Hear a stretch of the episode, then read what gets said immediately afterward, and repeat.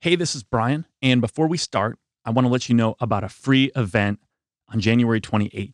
It's called Opportunities in Green Burial, and it's a chance to spend an hour with Elizabeth Fournier, who is a TEDx presenter and the author of the Green Burial Guidebook. You can register for free at redesigningtheend.com.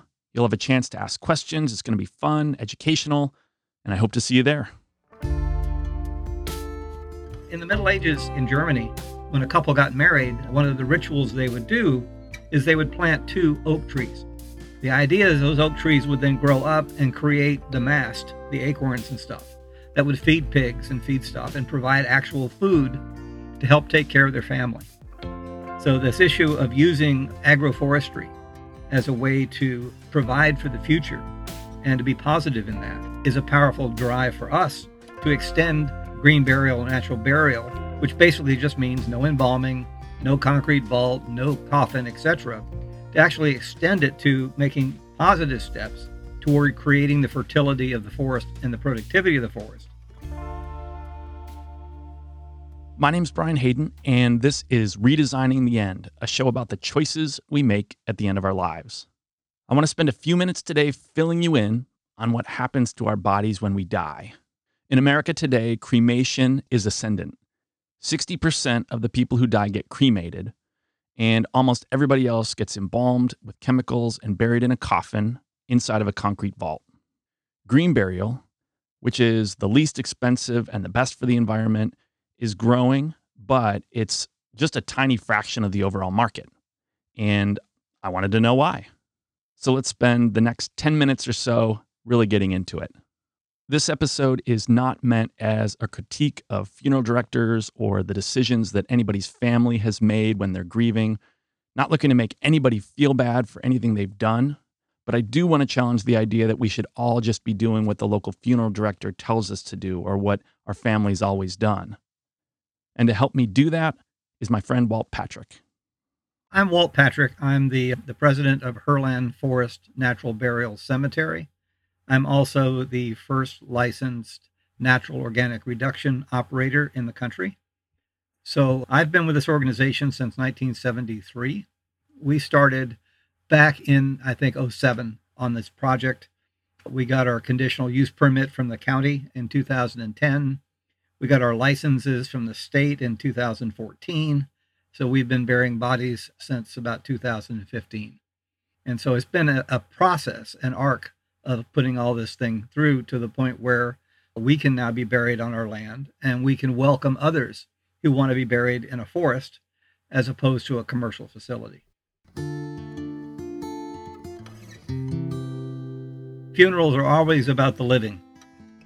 And in the case of green burial, it gives expression to the desire of an individual for their passing to be a benevolent act from the standpoint of the welfare of the earth.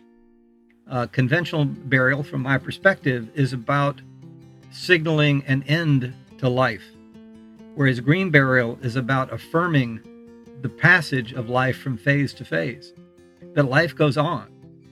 Paying less and the idea of convening with nature and doing something that's natural, I think, appeals to a lot of people. But where people might start to chicken out is the uncertainty they have about their relationship with the body and the flow of the experience for everybody who's still alive. It's different.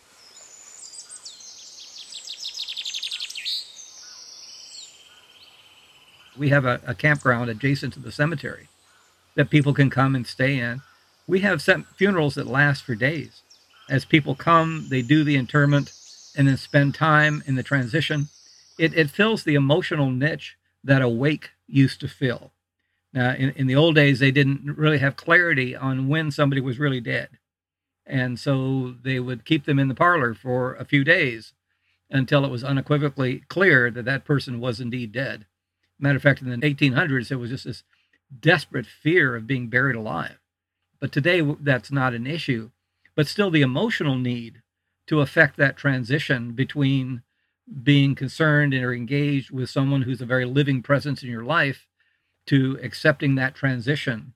In old mythology, there was, you know, a dying soul was ferried across the river to the afterlife. And we used to have that kind of a time frame to allow people to go through that emotional journey they may not have used those mythical concepts about it, but the human need to have time to make that transition is huge and it doesn't go away. And to say, okay, you have the cemetery between two o'clock and four o'clock, we have another funeral at, at five, so you'll need to. I mean, that that to us is just just unnatural and doesn't give death its dignity and its passage, its time. And so that's what uh, green burial, natural burial mean to us is going back to a very fundamental, basic recognition of the need for the people who are grieving the loss of their loved one.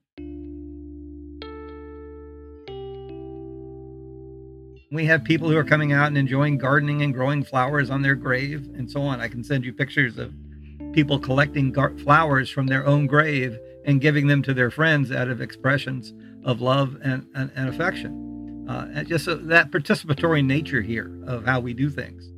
Uh, a lot of cemeteries, the reason they use those concrete vaults is to keep the soil from settling in and thereby causing problems when they try and drive the riding lawnmowers over there to maintain this pristine look of the cemetery. You can't have the sinking of the graves, so they put the concrete vaults in there.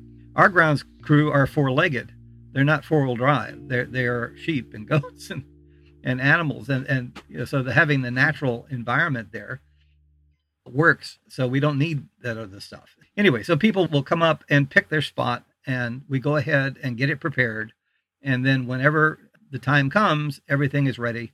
And that's one burden that they know is lifted from their loved ones. Walt introduced me to a term, locus of memory, which is basically a physical or emotional place where the memory of our loved one lives. And I think it's a really nice phrase that captures an important idea.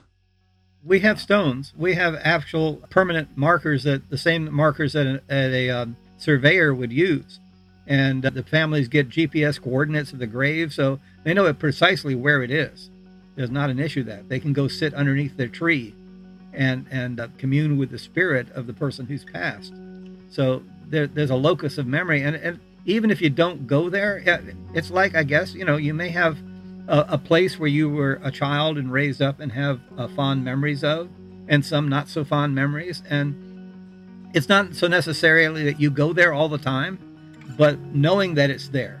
It's it's having that comfort of knowing where in the modern uh, world with social media etc people talk about being ghosted. They have relationships with people and then suddenly they just don't hear from the person anymore.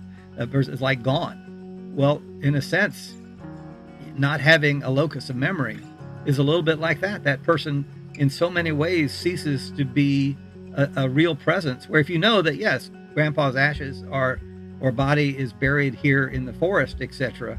That knowing, I think, is a deep comfort. At this point, you're either thinking, no way, this is too weird for me. Or if you're like me, you're wondering, why isn't this happening more? What's the bottleneck? The challenge is the psychology of it. If you've heard of the purchase funnel, which is where the first step is awareness that there's an opportunity. Second is interest in it. You know, what does this do for me? That stimulates a desire after which you can then get an action. And that's the process by which this all goes through. And at this say right now, I'd say the bottleneck is awareness. Almost every uh, person has a green burial cemetery within a few hours of where they where they live. There are plenty of them. The Green Burial Council is an excellent resource on that. You can look at their lists and see where they have certified facilities. I mean, even in New York, for example, which is very, very dense, well, upstate New York has got lots of forests, so there's not a problem, even in the more denser uh, areas, to find a natural burial thing. Let's finish with logistics. Let's say I'm in, and somebody I love wants the simplest green burial possible, and I want to do everything myself. What's going to happen? You could run to Home Depot and get a tarp and put it underneath the body, and then go to uh, Fred Meyer's or one of the areas and get uh, dry ice and pack dry ice around the remains and keep the body like at 40 degrees or colder for days. I mean, legally, you have the right to keep the body there for three days without refrigeration. With refrigeration, you can go much longer, and the dry ice keeps everything dry and so on. And then take your time and get a cotton sheet from Walmart and then wrap the body in that sheet, some sisal twine, and wrap up, uh, basically prepare the body in that way. And then when you're ready, then y'all could bring the body out to your car. Usually somebody would have a pickup truck or some kind of a, a vehicle with enough room in the back to, to lay a body down and then drive the, the body out to the forest and we would inter it in the grave. It, that's just as, as minimal and as simple as it can be. And it need not be more expensive than that. And if that freaked you out, don't worry. There are people you can pay to help you. There are a lot of excellent resources, such as a death doula, to help your family work through the process and be aware of it. If, if indeed hospice is involved, there are there's a number of support issues to allow time for things to come together and figure it out. A funeral director can handle the paperwork and, and oversee the what's called the first call, which is where the remains are removed from the house and put into a refrigerator where they're held. Because normally today people are dispersed in their families and most people want time for their loved ones to arrive from distant places to get together for the actual interment. And so the body is often held in a refrigerated facility for a day, a week, you know, a few weeks, whatever, to allow that gathering to happen. And so that that's a part of it. Every state is different on this stuff. In Washington state, the family has total control over the body. The, the state wants to confirm that nothing improper happened behind the death. But beyond that, it's a matter of the family can keep the body in home. The, the person can pass in their own bed. The family can keep the body at home and clean it, prepare it, wrap, wrap it in a sheet, and transport it to the cemetery. You don't have to deal with the commercial issue. I, I think if there's an epitaph for our age, it would be, but it was convenient and, and you're quite right that people just like to outsource the stuff and have the professionals do that. My experience is that for many of the people who do take on those roles themselves, it's highly therapeutic. They're involved in this transition of their loved one. It's not the shock that is there emotionally that this person you love was there yesterday and they're not there today. Wow, that's a huge, deep chasm for the person to bridge and to move your way comfortably and smoothly across that chasm to get to the other side is, I think, an important process that cannot be done with money.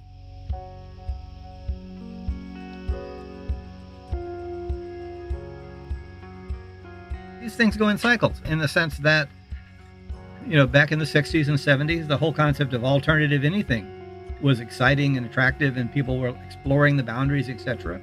And then it bounced and it swung, the pendulum swung back the other way and now the pendulum is swinging back to taking more control.